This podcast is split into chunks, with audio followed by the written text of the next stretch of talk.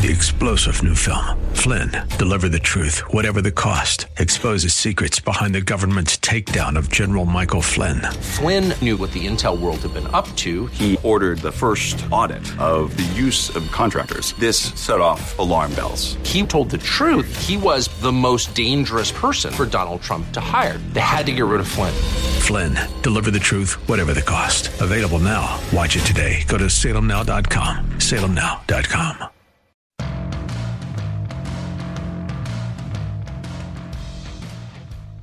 Hour number two, Bruce Hooley Show. Thank you for joining us today. Catch the podcast via the uh, listen tab at 989theanswer.com. Hover over listen, you'll see podcast. Click on that. You have to page down. I think I'm uh, about halfway down on the list of hosts. The local hosts come after the national hosts, so check that out, 989theanswer.com. Uh, you might have caught the uh, start of the Salem Media Network sports update. I'm uh, remiss. So far in the show, I've gone an entire hour and I haven't discussed uh, the U.S. women's national team soccer loss to Sweden on Sunday. Uh, if you're a parent and you have teenagers, you know how impossible it is to get teenagers out of bed in the morning. Uh, to my surprise, I woke up Sunday morning uh, to get ready for church at about 7:30, and I was informed by uh, my oldest daughter uh, that she and her little sister uh, had gotten up at 4 a.m. to watch the U.S. women's national team uh, in the World Cup against Sweden. Now, n- nothing gets these kids up out of bed uh, by seven if they don't have a pressing engagement. So for them to get out of bed, I mean, we do have DVR, but they wanted to watch it live. And they gave me the blow by blow on the U.S. women's national team's loss to Sweden that they dominated the game and that they uh, went to penalty kicks because they neither team could score and that uh, they lost the game in penalty kicks and that the uh, game turning moment in penalty kicks came when the formerly purple now green haired Megan Rapinoe missed the goal entirely on a penalty, penalty kick that would have given the U.S. women's national team the victory. And so, this, as you heard, is the earliest exit ever from the World Cup for the U.S. women's national team. Um, they were trying to win the cup for the third straight time. And so I think, you know, I'm a patriot and I'm a I'm a USA guy. And so I think it would be appropriate for me now to uh, while we don't typically talk sports, it would be time for me to spend the appropriate amount of time uh, expressing my uh, heartfelt regret and disappointment over them losing the chance to win a third cup. So I'm going to take all the time now that should be devoted to expressing disappointment over the U.S. women's national team losing in ignominious fashion in the World Cup. Are you ready? Here it is. Okay, thank you. I appreciate it. Appreciate you giving me the time to express adequately how deeply I regret them face planting on the world stage by not just Megan Rapinoe missing the goal entirely, but by the person after her also kicking one off the post, which followed someone else kicking wide of the goal on another occasion. Uh, I am, of course, being sarcastic. The first time I remember ever, ever rooting against a United States team on the world stage was the Dream Team in the Olympics. And I know this will put you put me at odds with a lot of you. But I love this country and I would like for our country to be represented by people who like our country. Or who, and this is what I found lacking in the Dream Team, model the values of our country. And when the Dream Team went to, I think it was Barcelona in the Olympics to play in the Olympics, I found it to be the epitome of ugly American complex to send our world's best basketball players over there to stay on a yacht, not in the Olympic Village, and to goof on and mock their competition in the Olympics. I thought it gave rise to justifiability in criticizing Americans for being egocentric. I don't think we are egocentric, but the guys who represented us on the dream team I thought were. But let me just say my teensy weensy disappointment in the dream team is vastly exceeded by my complete and utter disgust with a team full of entitled witches who have done nothing over the last, what, six to 10 years, but complain about how badly they are treated when they are feted and idolized around our entire country by little girls and by good girls who otherwise, like mine, have their heads on straight. I didn't try to, nor did I tell my daughters that I exulted in the defeat of Team USA. And they don't listen to the show, so they won't hear it from me here. But uh, as many of you know, I used to um, do a radio show and a podcast after that with Chris Spielman. And Chris used to occasionally say, when something like Megan Rapinoe missing the goal on a penalty kick would happen, he would say, God is very fair. He doesn't let everybody, he doesn't let anybody have it all. Megan Rapinoe has had it all. She has been an American hating, LGBTQ lobby loving, denier of reality and complainer about being among the privileged ever since she managed to gain a spot of notoriety in our culture. She has done nothing but disparage our country, the values of our country, and the standards of our country. And so I find it epically fitting that the last time she ever put her woke foot on a soccer ball, ostensibly but not really representing the United States of America, she choked. She made a mistake that a decent high school soccer player doesn't make, missing the goal entirely on a penalty kick with her team leading by one. Little advice from me to you, Megan Rapinoe. 100% of shots that miss the net in penalty kicks do not score. So, sometimes the good guys win. And on Sunday morning, Sweden won. They weren't the better team, but they had, it appeared, the hand of fate upon them, or a higher power, even. And so, good. Now you got plenty of time to come back home and not learn the national anthem and not stand for the national anthem and not display any pride in the country whose jersey you wore while cleaning up and still making millions of dollars. And I have no doubt complaining all the way about your lot in life. Now, speaking of wokeness, I hope this next conservative organized boycott has as much success as the conservative organized boycott of Bud Light, which has taken a big bite out of Anheuser-Busch InBev's bottom line because an idiot in marketing at Anheuser-Busch decided it would be a great idea to enlarge their audience and get away from their fratty country bumpkin purchasers to send a beer can to transgender influencer Dylan Mulvaney. Bud Light has shed hundreds of millions, if not a billion dollars in market revenue because of that decision.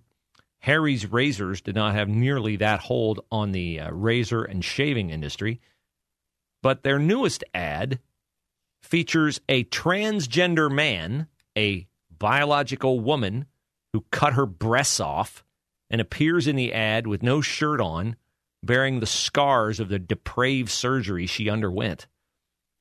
And an, I think it's an actual woman, probably in keeping on brand. Harry's probably had a transgender woman, a former man, come up and caress the actual woman pretending to be a man with the breast removal scars and the not a man yet purporting to be a man, transgender man, bragging about how he always wanted facial hair and is now shaving with Harry's razors. This has, of course, sparked outrage on the right. Hopefully, Harry's razors will be uh, plunged into economic irrelevancy because of this. And here is the CEO of Harry's Razors. Listen to how he refers to men and women, mothers and fathers, in this woke clip from a talk show explaining his corporate viewpoint of their company mission you know, created a really sort of unbalanced dynamic um, and made the co-parenting thing really hard to actually live in practice. Um, and so, you know, that experience, you know, was was one that led us to this conclusion that hey, we need not just a general parental leave policy, but an equal parental leave policy um, that treats birthing and non-birthing parents equally. Um, so we've implemented that and give everybody four months, regardless of whether you're the birthing parent or the non-birthing parent. Thanks. Um, and then last, um, we also, as a company, have always tried to sort of be socially minded and not just be about um, bottom line profits. Or reality, it appears, as instead of moms and dads, he talks about birthing parents, women, and non birthing parents, men. They will always be men and women. Sorry, Harry.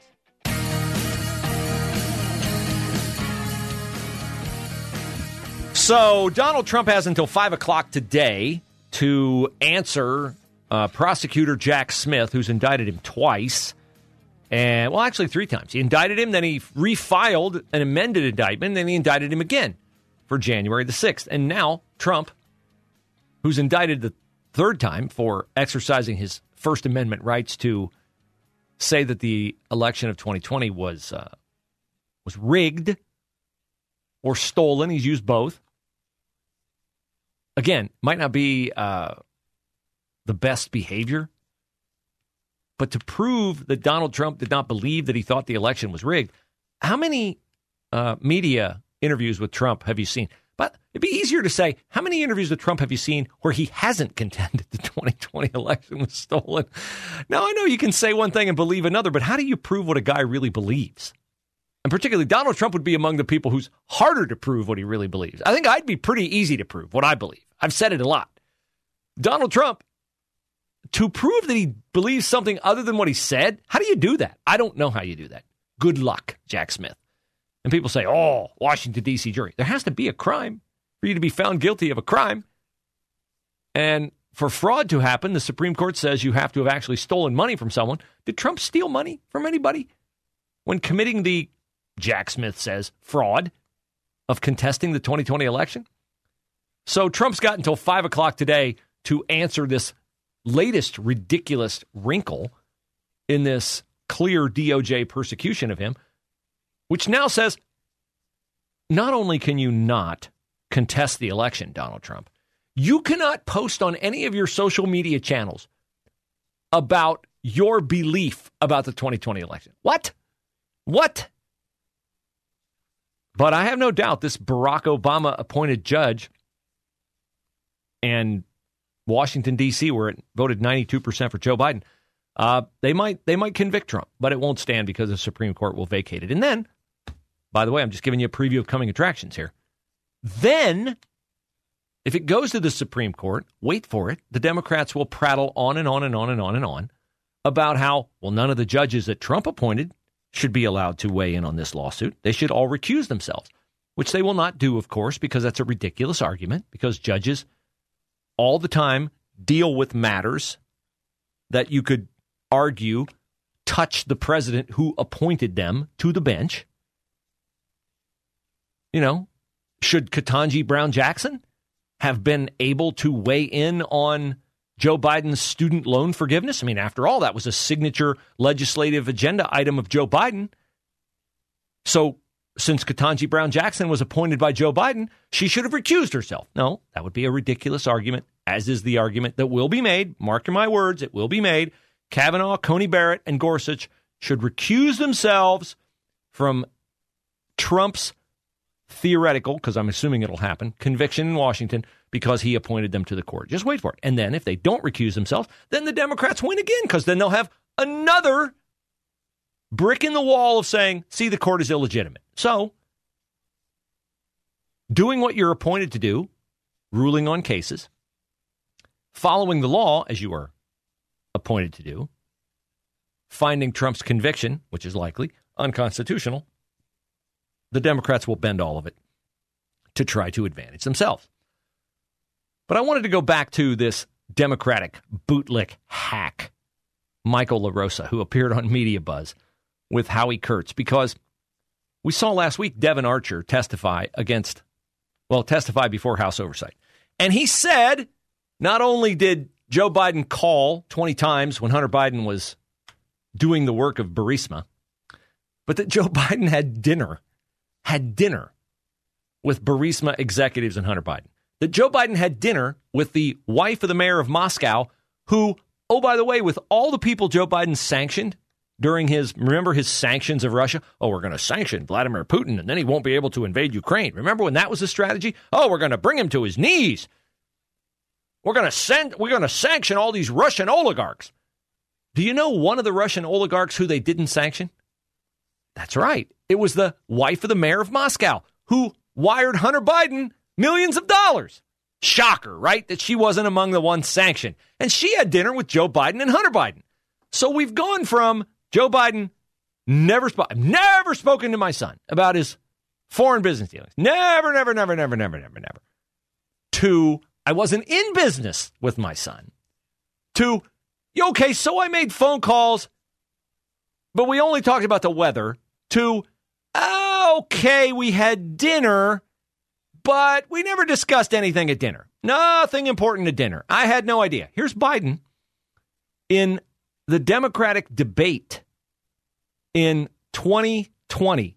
Listen how he describes Burisma as if he never heard of it. Nothing was unethical. Here's what the deal. With regard to Ukraine, we had this whole question about whether or not, because he was on the board, I later learned of a Burisma. I later learned of Burisma. I later learned of it. Like he never knew anything about it. Burisma called Hunter, get rid of this prosecutor. And then Joe gets rid of the prosecutor. And then the Democrats say, oh, there's no inconsistencies. You haven't tied Joe Biden to anything. What about the times he said he never to? Well, you know, either just the weather. Blah, blah. So here's this hack, Michael LaRosa, on Media Buzz on Sunday after saying Joe Biden has been more effective in two and a half years as president than any president who served four years or eight years. Here is Michael LaRosa with the most inventive reason I've ever heard why Hunter Biden is innocent. This investigation has been going on from DOJ five years. That's longer than Whitewater and Monica, nearly longer than Iran Contra. If the Trump appointed U.S. attorney didn't find anything, I don't think Jim Comer is going to find anything there. So, the, so you see why Hunter Biden's not guilty of anything? Because the investigation took a really long time. It took five years. It took longer than Iran Contra. It took longer than Monica and Bill.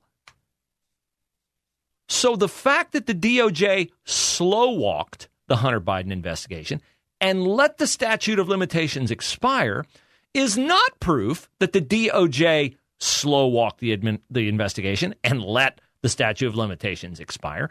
It's proof that Hunter Biden didn't do anything because it took him five years and they couldn't find anything. Not that it took him five years on purpose so they wouldn't find anything, but that the hesitancy to complete the investigation and bring charges proves Hunter Biden is innocent. I mean, you really have to be a moron to believe this, and also a moron of a greater degree to put this out there and assume that the rest of us will be stupid enough to believe your lies. Three star general Michael J. Flynn, head of the Pentagon Intelligence Agency, knew all the government's dirty secrets. He was one of the most respected generals in the military. Flynn knew what the intel world had been up to, he understood its funding. He ordered the first audit of the use of contractors. This set off alarm bells.